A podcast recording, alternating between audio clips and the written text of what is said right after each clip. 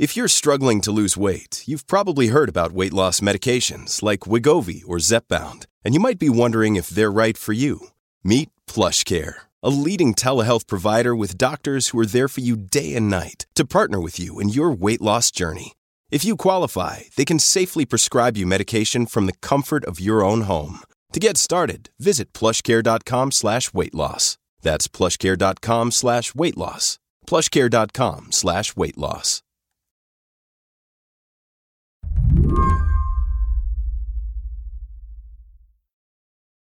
The first time I thought I'd really like to talk to Demetre Daskalakis was nearly 10 years ago.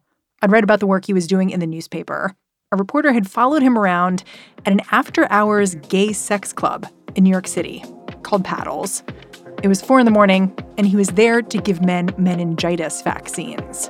That was an exciting, not much sleep time. Back then, bacterial meningitis was tearing through the gay community in New York. A handful of people had died in this outbreak. Dr. Daskalakis didn't have an official role. He was just an attending physician at a public hospital. Regardless, Dr. Demetre was becoming a familiar face at New York's bathhouses and leather clubs. It started out with me with a backpack and some rapid tests um, that I went in with and did some tests found out that 13% of the people that I tested had undiagnosed HIV. Wow. So I'd already kind of been the bathhouse HIV testing doctor. you were that guy. I was that guy. And so we already had this sort of infrastructure, but then, you know, it's one thing to sort of stick someone's finger, and it's another thing to be like, I'm going to give a vaccine in a sex club. After the meningitis outbreak subsided, Dr. Daskalakis went on to lead HIV AIDS prevention for the city health department. Fast forward to today, and his work has taken him all the way up to the White House, which is where he's helping lead the Biden administration's fight against monkeypox. He's the deputy coordinator for the White House response. Like a decade ago, you went where the government couldn't because you had cred. You showed up in a leather jacket. You were fine not wearing a shirt. You got tattoos. Now you are the government. I still am fine not wearing a shirt. I've seen your Instagram. yeah. I mean, I feel like, you know, I've always lived like exactly my authentic life. And that I think has been one of the important like superpowers that I have in doing public health. I was, you know, incident commander over like a big measles outbreak in New York City where like the main community I was interacting with were like uh, a very Orthodox group of Jews in New York City and like I learned so much, but the same skills that I used to sort of work with the community I was the most familiar with really came in handy in terms of being culturally responsive and sensitive to another universe. If you could tell 2013 Demetre that now instead of giving vaccines at a sex club, he was going to be leading the White House response to the next outbreak in his community, uh, like would he believe that you'd be like in a three-piece suit walking into 1600 Pennsylvania Avenue I didn't really have that in my bingo card, to be honest. Today on the show, the Biden administration has gotten plenty of criticism for being slow to respond to monkeypox. Dr. Daskalakis is going to explain why he thinks his radically open approach might be part of turning the tide. I'm Mary Harris. You're listening to What Next? Stick around. This episode is brought to you by Discover. When it comes to your finances, Discover wants you to know they are the credit card that is always there for you.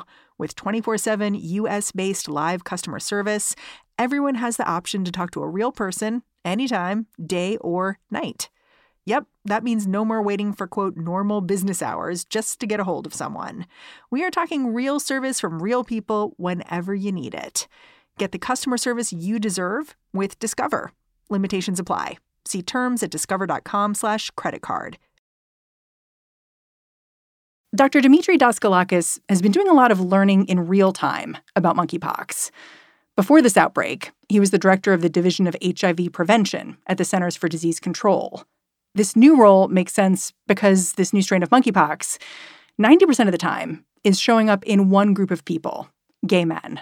It's unprecedented, right? This is not this is not the monkeypox that we were taught about in, in infectious disease fellowship, which was like, you know, very specific, a zoonotic disease that passes from animals to humans. That's not really the disease you're looking at right now. No, it's completely different. This this is acting a lot differently and is in a completely different social network. And so it really calls upon, you know, not only sort of the tools in the kit that you have for monkeypox, but also the tools in the kit that you have for uh, uh, infections that are associated with sexual activity and also with the communities that are affected. And so, like everyone brushed up, like we all, I mean, we have fabulous pox experts, um, smallpox and monkeypox experts at CDC, and they really, they were really uh, important to us all getting up to speed. But then, you know, everyone had to pivot because this outbreak is unprecedented, and the way that was moving in the population was unlike anything that we had learned or seen. Yeah, it's funny because early on in May, the administration really was projecting confidence about their response to monkeypox. There are a few confirmed cases in the US, and some countries are imposing 21 day quarantines for people who are infected or even in some cases just exposed. Should Americans expect something similar? No, I don't think so. Look, we've had this uh, monkeypox in the larger numbers in the past, number one. Number two, we have vaccines to care for it, to take care of it. Number three, uh, thus far, there doesn't seem to be a need for any kind of extra extra effort beyond what's going on. And I wonder if you, with all of your knowledge of how some things spread in the gay community and the stigma and how that plays into treatment, I wonder if you were maybe a little bit more on edge about where this could go. I feel like at that point, I was more grateful that I was involved and on edge because I think we were all sort of working off of the monkeypox playbook of like, you know, what happens is you, have an exposure, you, you do vaccination of the exposed folks and it's controlled. And so when we saw that that's not the story here, like the pivot that the response took to sort of reconsider their vaccination strategy going from like a ring vaccination. So that's like post exposure. Just vaccinating all the people who are exposed as opposed to a community. Exactly. Like known, like someone that you know is exposed for sure, you would vaccinate. Ring vaccination, vaccinating an infected person's close contacts, it can stop a virus in its tracks if you work fast. But over the course of June, as Pride celebrations played out around the country, it started to become clear that this virus was moving more quickly than public health workers anticipated. Dr. Daskalakis says he got a fuller picture once the epidemiological data started coming in. It took like the epidemiology to teach us like this was moving a lot differently. And so I think that again, this is a, a story that is really characterized by a lot of pivots. So every time we learn something new, there was a pivot made to address it. And so I think I think one of the most important pivots, though, has been you know increasing vaccine supply to be able to sort of be, be more broad in terms of the folks that we're vaccinating. In the midst of all this, I, I wonder how you've balanced your role as a queer health warrior and a government official. Like eh, over the summer, there was vigorous debate about whether people like you should be telling the gay community, listen, you should limit partners because while monkeypox is not a quote unquote sexually transmitted disease, it's it's transmitted by close contact and it's spreading vigorously in this community. Thank you, and I'll now things turn things over to Dr. Daskalakis. Thank you so much, Dr. Walensky. Uh, today, I wanted to provide an update on a key element of our response, that's working closely with gay, bisexual, and other men who have sex with men. It has been a top priority since the earliest days of the outbreak to uh, communicate in plain and direct language about how monkeypox is transmitted and what actions people, specifically men who have sex with men, can take to avoid exposure to this virus. And you kind of took a middle path. You said, I think people should you know, abstain from too many sexual partners, but this isn't a forever thing. And, you know, obviously you have your own kind of cred in the community. Can you talk about balancing all that? Because it seems like a tightrope.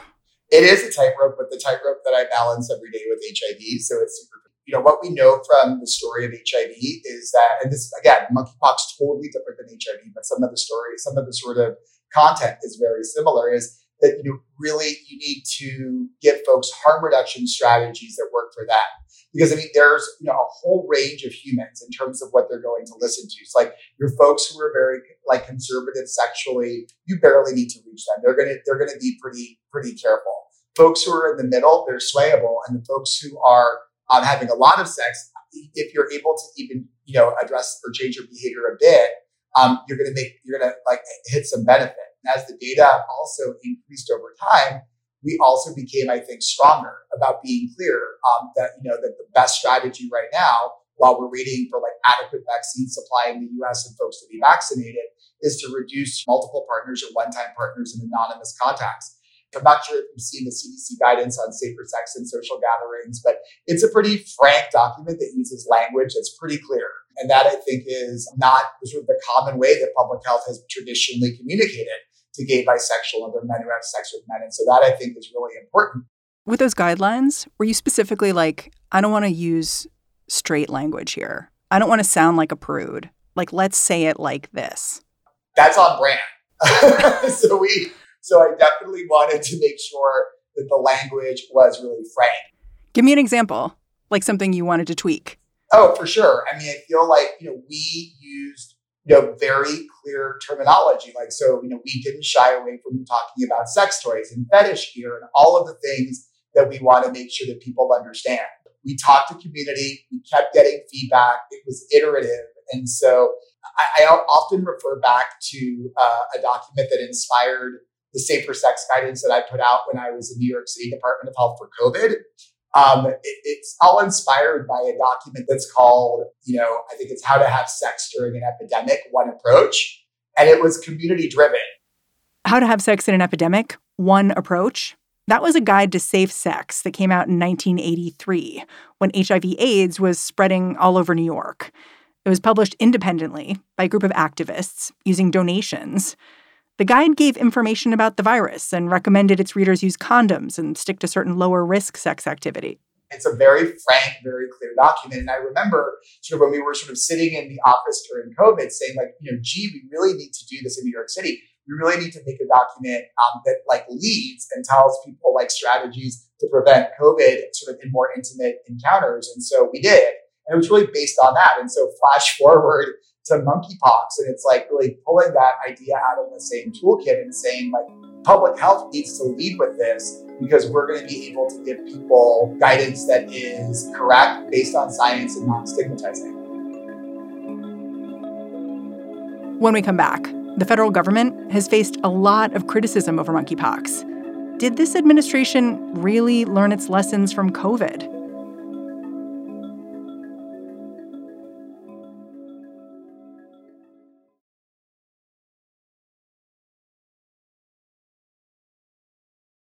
I want to talk about where we are now with monkeypox.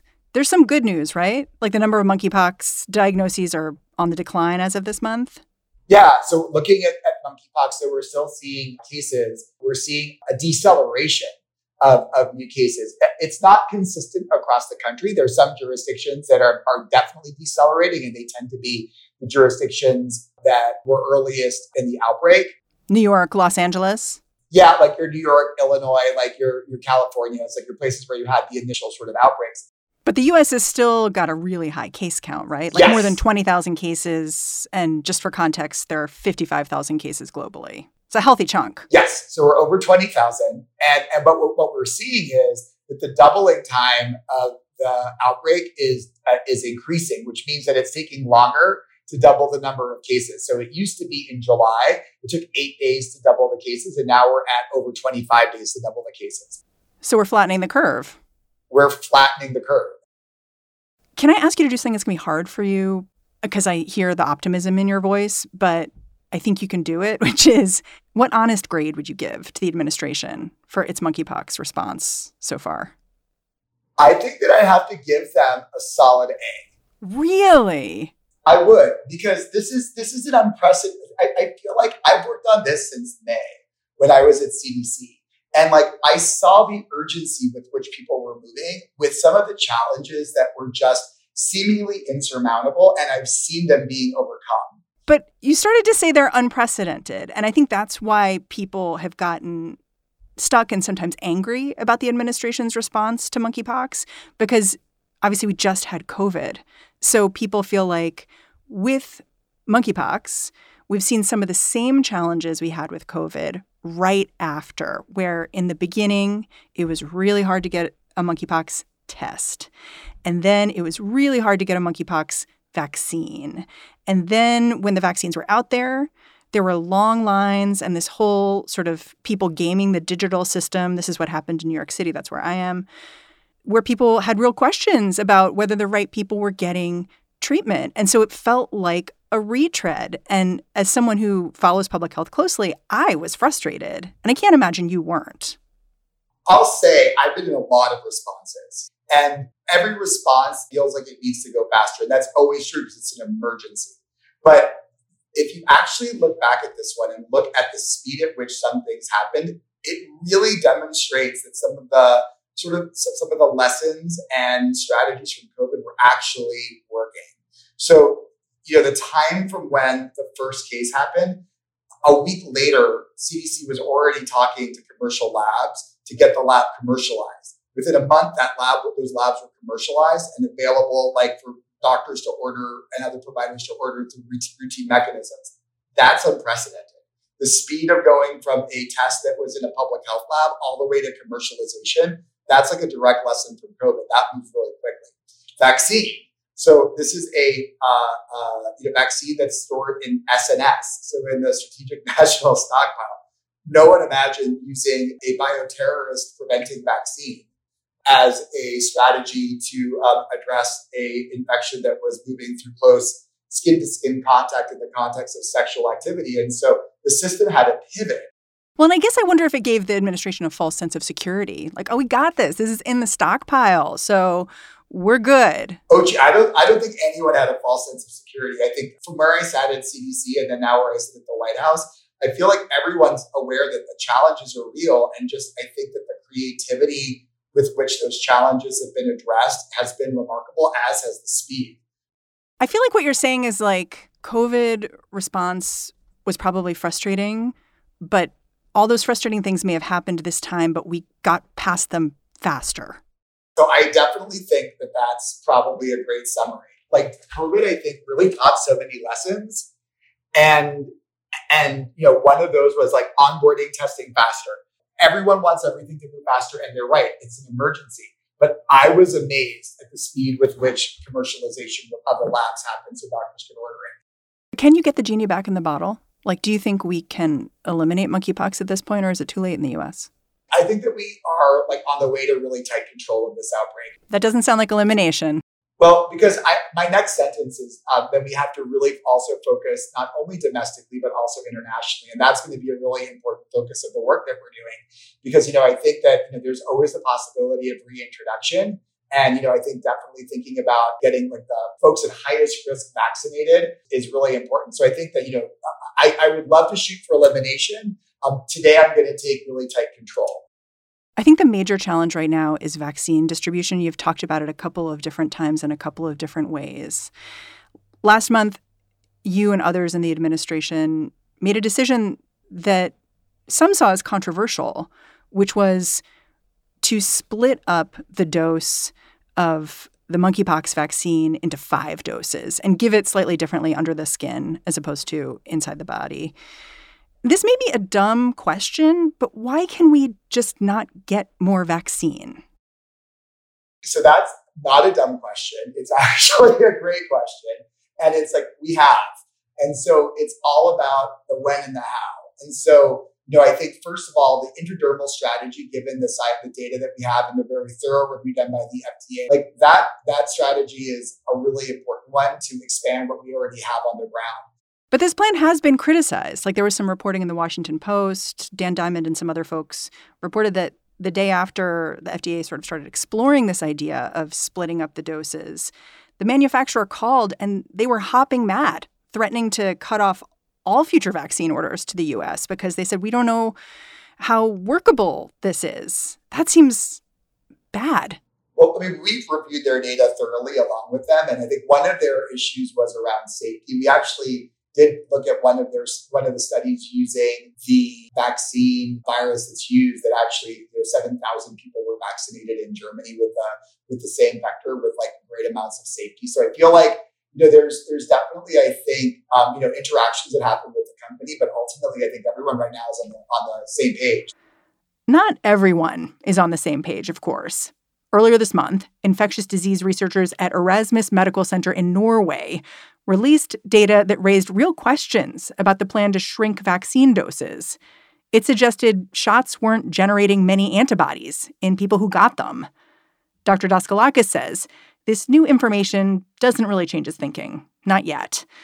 That's because this Erasmus study looked at intramuscular injections rather than the intradermal injections his team is recommending. It's kind of like apples and sawdust. Like it's not really not able to compare it to the intradermal. The next part of this is going to be that we are also going to be conducting vaccine effectiveness work um, across the country, and we're going to be looking at various dosing strategies um, with real world monkeypox challenge. Well, you'll expose people to monkeypox after giving the vaccine and see what happens? We won't have to expose anyone to monkeypox, so thankfully we won't do that. But uh, people who are vaccinated will be able to follow them to sort of see um, sort of how effective the vaccine is against like real world monkeypox. Do you feel like part of your challenge as a public health communicator with outbreaks like this is finding a way to reassure people while also acknowledging that what's going to happen over the next six months or year is going to be, by definition, an experiment? So yeah, I, mean, I think that like this is this is sort of the really important part about like risk communication in any outbreak, which is like what we know today could be different tomorrow. That I think is not just about outbreaks, but about everything that we do because you know we we move with the science. And so, you know, the science will teach us new things and we've got to be ready to sort of, you know, express how the changes are happening. Demetre Daskalakis, I'm super grateful for your time. Thanks for your work and thanks for joining the show. Thank you. Dr. Demetre Daskalakis is the White House National Monkeypox Response Deputy Coordinator. And that's our show. What Next is produced by Elena Schwartz, Carmel Delshad, Madeline Ducharme, and Mary Wilson. We are getting a ton of support right now from Anna Phillips and Jared Downing. We're led by Alicia Montgomery and Joanne Levine. And I'm Mary Harris. And I am out of here for the weekend, but stay tuned because tomorrow Lizzie O'Leary is here with What Next TBD. She is going to be talking about the rural communities that are fighting for affordable internet and the broadband companies they say are standing in their way. Thanks for listening. Catch you Monday.